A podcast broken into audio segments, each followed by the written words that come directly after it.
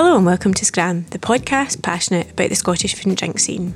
I'm your host, Rosalind Erskine, and earlier this summer I visited the Harris Distillery to hear all about their long awaited whisky, the Hearach. The Hearach was launched in September and sold out straight away. Mary Morrison showed us around the distillery, telling us all about how the distillery came to be and its importance to those living on the island. What he wanted was for people to learn new skills here in Harris, that they wouldn't have to leave home, that they would learn and that they would then, as they are in a position today, training the next and future generations. I chatted with Mike McDonald, chief storyteller, and I had to ask about the pressure to design a new bottle when the Harris gin bottle has become so iconic and much loved by so many. But the bottle hit the market just at the right time. There was no one out there really focusing on bottle design, and people just fell in love with it. People have an emotional connection to it. So after all this time, the expectations were so high for the whiskey bottle. Finally, we're invited outside to taste the new whisky. I was one of only two people who, up to this point, had the opportunity to sample the Hearach. I was pretty excited, I have to admit. We set out to create a dram of distinction from the Outer Hebrides that is unique other than Alban Gerach, but I really think when I say we set out, it was really Ron and Simon and Burr.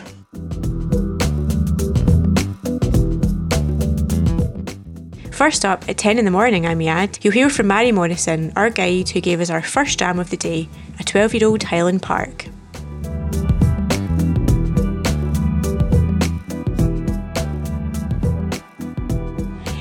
Now then, we are going to start this Harris Distillery tour with a tasting, 10 o'clock in the morning, best time of the day to have a, a, a taste of the new make spirit that we are producing here at the Harris Distillery. Now, we, up until a couple of weeks ago, were telling everyone that our whisky would be ready when it's ready. Well, folks, it is now ready, but not quite uh, to share with you yet. What we are sharing today is our new make. So if you want to take the tops off the drams you have in front of you, that new make is uh, the clear spirit, and that is a very strong dram. That is 70% in alcohol strength. So take it up to the nose and tell me what you're smelling. Yes, you are. You're smelling the smokiness of that dram. What about yourselves? Are you smelling anything else? Smelling the smoke now. You are smelling it now that we see. Now, when you taste it, just take a tiny little drop in the mouth first of all. It's very strong. Hold it for a wee second and then just let it coat the inside of your mouth before you swallow. The reason I say that is so that your palate becomes accustomed to the flavour. So, what on flavour are you tasting? It's quite sweet. It is very sweet. Yep. Citrus. Wood Citrus, that's exactly what I was looking for. It is quite citrusy. But the second sip is a different sip. But this is the base spirit that will be a whiskey. So uh, we are looking for the citrus, the smoky notes, but there's also the fruity uh, sweetness going on. Mary told us more about the new, long awaited first single malt legally distilled on Harris, the Hearach. We also hear about the distillery itself and how it all came about. Now, the Hearach is the name given to our whisky. Like ourselves, born and brought up here in Harris, it's a perfect name uh, for the whisky. But that uh, whisky, though, in the first bottling, was 1,916 bottles. They've already been sold. People who joined us uh, way back at the beginning of our journey bought the bottles and they also bought a connection to this new distillery. That, that connection will be here forever. This room also designed to tell its own story. Now you can imagine what it's like for that clear spirit aging, maturing inside the casks. So this room is designed in the same way, thinking about ourselves aging and maturing at different stages inside this cask. The walls darkened down to represent the inside of the cask, and you can see how um, the charring went on, and that is what happens inside a bourbon and a sherry butt, the toasting and charring of those casks before having any spirit placed in them. So these uh, panels on the walls, these were oak flooring that was reclaimed, installed here uh, from the Central Belt in Scotland. Uh, oak features heavily, of course, in production. The table is oak. But in the centre of that table is a very unique rock that is found here in Harris. It's also found on the moon. Uh, that is anorthosite. And back in the early 90s, a French company were going to come to Harris to uh, remove uh, over 50 million tonnes of the anorthosite. The super quarry that was going to be created caused quite a stir uh, here on the island, and a lot of islanders objected to the quarry. It didn't go ahead because the devastation was going to be quite significant down there in Lingerabay, taking away a mountain down to the south of Spain. The copper light box, which will later today let in the sunshine and the heat, will uh, this will be just so warm later on this afternoon. But this reminds us of that very long journey our stills made across the Alps to reach us here from Siena in Italy. Uh, when the distillery was being built, there was a six year waiting list for Scottish copper, so we went across to the Frilli family, a grappa still producer in Siena. They designed the most beautiful stills for us, and we'll see them shortly. There's two uh, to produce the spirit, uh, and there's also the wee Dottach, a region still sitting in her own wee still house upstairs, and I'll show you uh, all of that later. Here also, of course, uh, sitting comfortably for now on Harris Tweed covered chairs. That, of course, is our island cloth. It's what we are, or were, maybe well known for here in Harris, uh, before Harris Gin came on the scene. We moved upstairs where Mary told us how Lord Anderson Bakewell, known as Burr, came to found the distillery. Now, there never had been any history of making whisky here in Harris. Not legally, anyway. Uh, but Burr decided one day that it would be a great uh, thing to do to create a distillery with a view to creating employment. And what he wanted was for people to learn new skills here in Harris, that they wouldn't have to leave home that they would learn and that they would then, as they are in a position today, training the next and future generations. Now, we started off as a very small team of 10. Today, we are 51 in number working for the company. What is one thing that you just wouldn't do here on an island in a business like this? Well, I'll tell you, you wouldn't talk about anybody. Mm-hmm. Why not?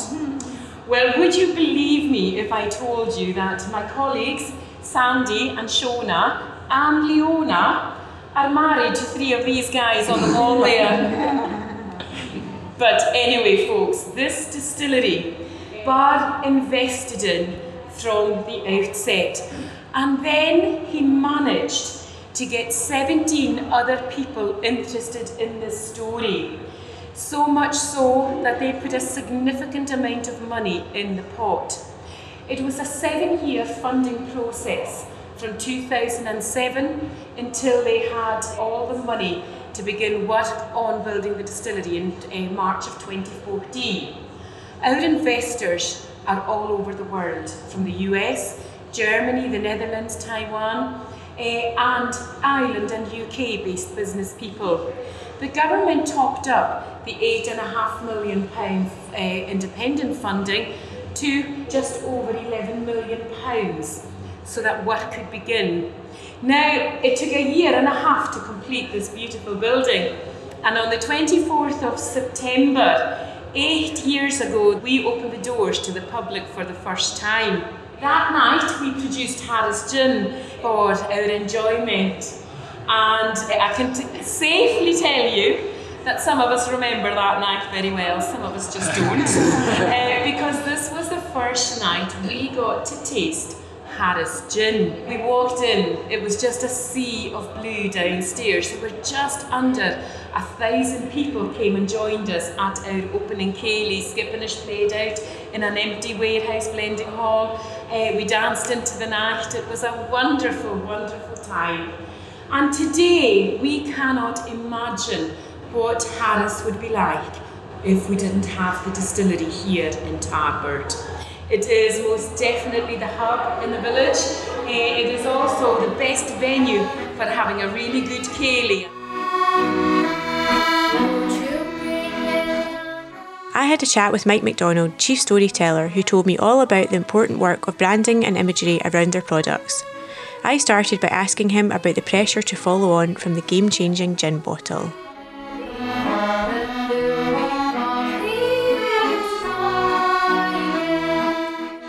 So obviously the Harris Gin bottle in particular, obviously we know the liquid's really good, but the bottle in particular was a bit of a game changer in terms of design. It's won awards, people love it, they've made things out of it. At one point you were really scarce in it. So when it comes to the whiskey, I imagine the pressure was on. Yeah, to say the least. You know, I say it was a blessing and a curse without this beautiful bottle. You know, it's just part of the, you know, beautiful story, beautiful bottle, beautiful spirit. But the bottle hit the market just at the right time. There was no one out there really focusing on bottle design, and people just fell in love with it. People have an emotional connection to it. So after all this time, the expectations were so high for the whiskey bottle. From my point of view, I think what is more important is the spirit that's inside the bottle, and I'm aware that with whiskey, there's a, I suppose an aversion to over marketing, or you know. So for me, the pressure's really on the distillers and the blenders to create a beautiful dram. But that said, you know, the Hearach is incredibly special to us. So you know, we wanted to design a bottle that was part of the design family, that was equally as beautiful, but something that stood on its own, that had its own character, it had its own identity. I think when you look at the gin bottle, it's very tall and it's very elegant, and I think we wanted to go in a different direction for the whiskey, so that was a little uh, shorter, uh, squatter, a little bit sturdier. So uh, yeah, it's been a really interesting journey, and we've put our designers, Stranger and Stranger, through the ringer, really pushing them to the limits, and not just them, but the glass manufacturers, even the the label printers, the way the technical stuff worked on the label, we've really pushed the envelope on that as well. So it's been uh, yeah, it's been a journey, but we've we've come through it, and I think uh, yeah, I'm happy with the results. So can you tell us about, about the process, what you kind of started with versus what you've ended with, and any sort of big challenges? Yeah, Stranger and Stranger had uh, a bottle design stashed away since I think maybe 2018, 2019. So when we set a date for the Hearach, we brought these designs uh, out the folder and progressed them. We got as far as actually making a, a physical prototype, but when we saw the physical prototype and it was the same, the right colours and the right label and the right stopper. It just didn't look or feel right. It was great, don't get me wrong, but it just wasn't good enough. So we took the rather expensive decision to go back to the drawing board with them. Uh, eventually, they pulled a, a drawing, uh, computer generated render, um, from right off the very start of the project. I think it was maybe around about 20 2013, 2014, this drawing came up and we tried to emulate that. Uh, we called that the Platonic ideal. It just existed on a computer in two dimensions. So the task for them was to turn this artist's impression into a real object. So there was lots of 3D work getting done on that. We were obviously constrained by technical aspects of it.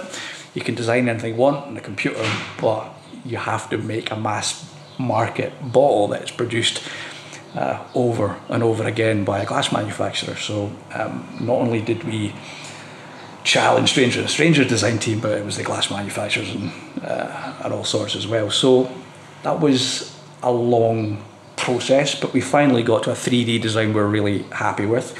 We got a 3D design that would work uh, from the manufacturer's point of view. We did test runs on that. There were some issues One of the problems was the thickness of the glass in places. When it came out of the mould, some bits were cooling down quicker than others, which caused the neck to stretch slightly. But we certainly navigated that um, with changes to the, the, the CAD design. There was uh, another issue around something called crizzling, which I'd never heard of, but this was very fine ribs on the bottom. And when they cool, and if they cool too quickly, they start to crack. It's like little spider webs running through the glass.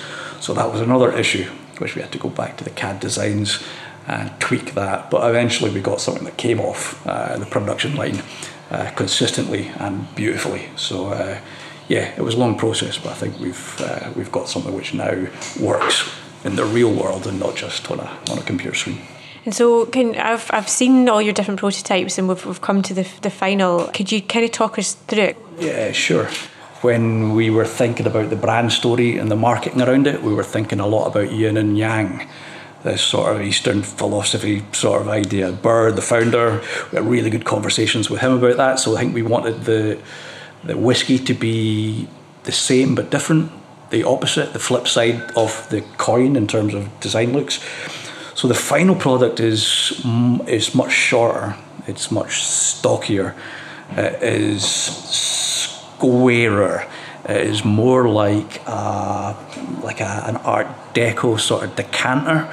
It fits in your hand like a like a glass sort of hand grenade. It is, you know, it's very different to the gin in terms of stature and dimensions, but the language, the design language, is very similar. So obviously on the gin, you've got these beautiful ripples, uh, which are like the waves that come in at Luskentyre.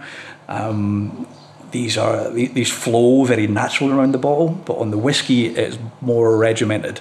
So uh, we've got vertical and horizontal lines, and when you look through the glass, uh, these lines converge. Um, the obvious parallel is with Harris tweed. You have the warp threads and you have the weft threads, and when they crisscross together, you get a beautiful uh, piece of elegant cloth. Um, so these are the metaphors that we're sort of playing with. Um, we, we now talk about the gin being from the sea, obviously with sugar kelp as the main botanical. Our whisky is very much off the island or of the land. So we are going to be talking a lot about the elements of the island, but also the people that make it. So we will talk about the whisky being woven from people and place and all that comes back to the bottle and this idea of vertical lines and horizontal lines inter, interweaving. The glass is also, if you know the gin bottle really well, it is imperfect. It's kind of asymmetric and it's got wee wonky bits and squinty bits. There are little dimples for thumbprints to hold it. The whiskey has that as well. It might look quite symmetrical, but as you turn it, you start to see all the little imperfections, which are really nice. The thumbprints are there as well. It reveals itself. One of the things we're interested in is that our whiskey will reveal itself over time, and the more I think you look at the bottle and spend time with it, you'll start to notice all these little details and you know little little special bits. Both bottles have our motto on the bottom, Esse Quam Videri. So when you see them side by side, they're the same but different, but they're obviously from the same family. How people are going to interpret it, I, I don't know. It could be husband and wife, brother and sister, you know, just depends where your creative uh, head's at. But yeah, it's. Uh, uh, I'm really pleased with how it's, how it's turned out. And you talked about the stopper and the label as well. So the stopper is oak and the label is different colours. You're talking about different colours, but you've gone with kind of darker. Yeah, yeah. Just going back to this idea of yin and yang. Um, when you look at the gin bottle, obviously the, the label is very light. It's a very raw paper. Um, it's the same with the stopper. It's very light stopper and it's very raw wood. The whiskey label is much darker. It's still a very raw paper, and we've got it stamped or debossed with uh, horizontal and vertical lines. The stopper is slightly more polished. Um, we use beech for the gin, but we're using an oak for the for the wooden stopper. So it's again yin and yang, probably slightly more elevated in terms of the the quality of the wood that we use. Um, but again, when you see them side by side, they look similar but different. The thing is, that's just the bottle. We spend a huge amount of time on the, the packaging that goes around it. So we take this, this bottle which holds our spirit, and then we wrap our story around it. That's a whole other conversation. The gin does come in boxes, right? So the whiskey will be the same. Is that what you mean by the outer packaging? Yeah, yeah. And again, we spent a huge amount of time designing the boxes from the ground up. Again, it uses the same design language, but the terms of the, the quality and the design techniques are probably a step up from what we've done with the gin as well. Um, but we're really happy with the box as well. It's quite beautiful. Yeah, it's lovely, really nice. So we're probably about six months away from everybody making this into like a bottom of a light, light shade again. yeah, yeah, I'll be interesting to see what they do with it. But yeah, upcycling's good. So you know, yeah, recycle, upcycle. Just uh, just make sure you drink the stuff that's in it first, and uh, yeah, keep keep keep buying bottles. I guess. Thank you very much. Cool, pleasure.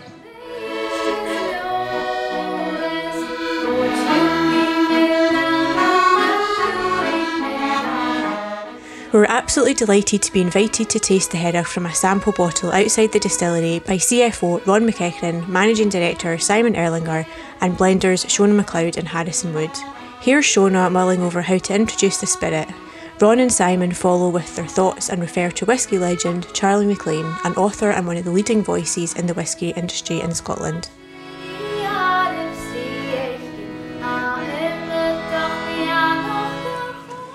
I don't know how we should introduce it because I would I would say something like um, we set out to create a dram of distinction from the Outer Hebrides that is unique other than Abengerag. But I really think when I say we set out, it was really Ron and Simon and Burr.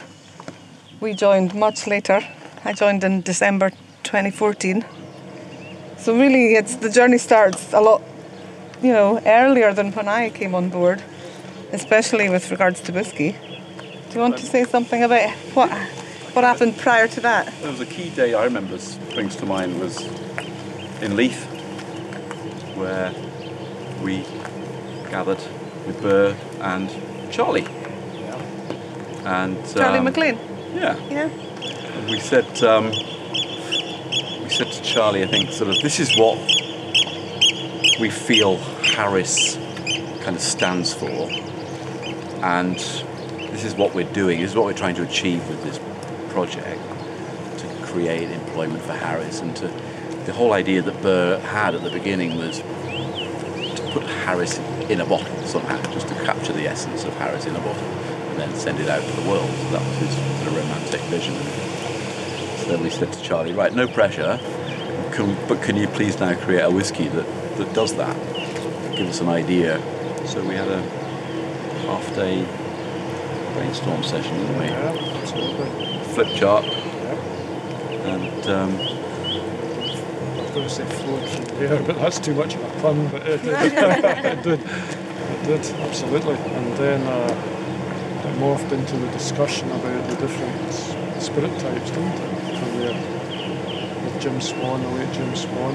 yep. And, uh, and always with this idea of a, a spirit of distinction that just capture the features of the island, uh, including the sunshine, of course. So, but, uh, Remember the word elemental being used a lot. that's right. How would you describe Harris? It was elemental and contrasts, isn't it? Contrasts of weather, contrasts of topography from the bays. We saw that today, and I kept explaining every sort of five minutes how the landscape is changing. It really does change every couple of miles. So initially, I start talking about how this is not barley growing country, it's not farmland, it's very rocky, and then suddenly it looks really green when you turn the corner and you see the beaches and the machair. And And the great thing about Burr is the, he's got this kind of um, that oneness with the island that it sets the bar high from what, for what you're trying to achieve because there's an element of kind of perfection in it, you know, that you, you know it's, is, is going to be a big ask to get there.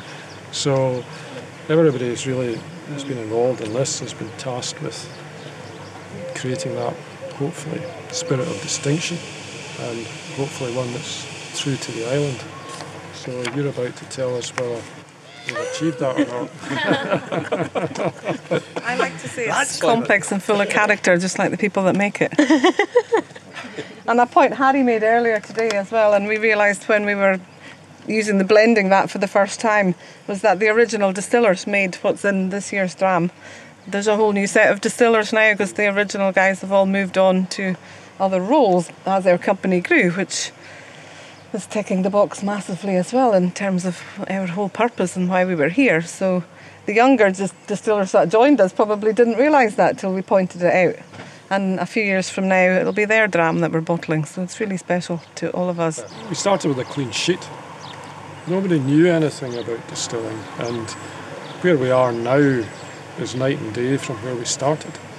And the knowledge that Shona and Harry are bringing now with their, their, sensory perception and the stewarding the quality of the spirit, it's, it's gleaned from that journey, but also from their exposure to other uh, blenders in the industry. So it's been an enormous journey to get to this point, and it's kind of easy for us that are intimately involved with it to kind of sometimes forget just the journey that's been made. We always say we wanted every drop to be distilled by Harris hands, and so we never took a, a distiller from, from the industry.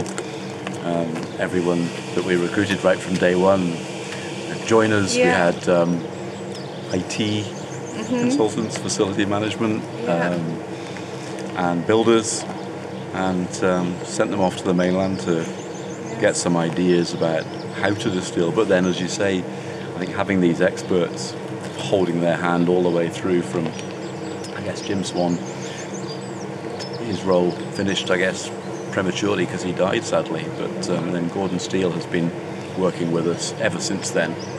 And um, Kenny Gray, who used to run a few distilleries, and we see them as kind of an extended part of the team, but they've always been there to kind of nurture and train rather than to do it. Um, so it's, yeah. And they're really amazing in that regard, you know. Even with Harry and I, who are right at the bottom of the rung of the ladder in terms of blenders for an hour experience, but they're so um, supportive, aren't they? And they never make us feel like we don't know what we're talking about, or you know that we that we have a long way to go. They don't they don't treat us like that at all. And same with the distillers, and I think that was what was so special. So they had that training on the mainland, well, fairly short lived, really um, you know, to learn the basic principles of distilling, which is essentially the same thing everywhere, just on usually on a different scale. And then they came home and learnt with their own plant, so everything that went wrong, as it does in new places, was sort of easier for them to fix in many ways because they knew it inside out. So, you know, if somebody just joins something that's up and running already, they don't have that insight. So I think that really helped. And although those original guys are in different roles, they're still here, so they can they can help out if something doesn't go to plan. Congratulations. Slan. Yeah, Thank you, Solange.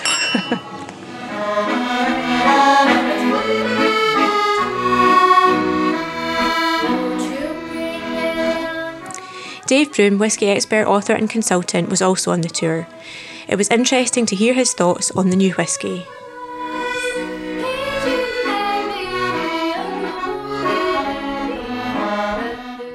Dave, we are one of the only two outside the business to try the Hearach whisky from Isle Harris Distillers. What do you think? I think it's really excellent. It's a wonderful new addition to this new generation of distillers in Scotland. And I think one of the things that's exciting for me is the way that the West Coast and the Hebrides, you know, you're getting these amazing new whiskies coming out that aren't perhaps what you expect. You think, oh, everything's just going to be big and heavy and peaty, and it's not. This is subtle, it's balanced, there's lovely fruits to it, there's mineral quality to it. The smoke is there, but it's very, very subtle. It's just, yeah, it's a lovely, lovely, bright, delicious dram. Were you any part of it, or like, do you sort of know what was happening before we we sat down, to, stood up today to have it? I mean, I came here a couple of years back on another project, actually, on a big project, and we sat in, in the bar the hotel and had some cask samples uh, and looked at ex bourbon, looked at Oloroso casks, and then also Fino casks. And the Fino casks were just this suddenly took the distillery character and put it in a slightly different place because not many distilleries use Fino, and Fino just gives this brightness, saltiness, kind of flowery, bready, almond-like quality to it. You know, the, the wine kind of comes through rather than the wood, uh, and that that I think is just taken a delicious young bright whiskey and pushed it off into a really interesting, really intriguing new direction. So, yeah, it's lovely to come back, uh, you know, after after a couple of years to see how all these different casks have come together in, into this this new recipe. Well, thank you very much. That's fine. I'm just getting a midget in my glass. it's that time of year. It's yours. Slide. Slide.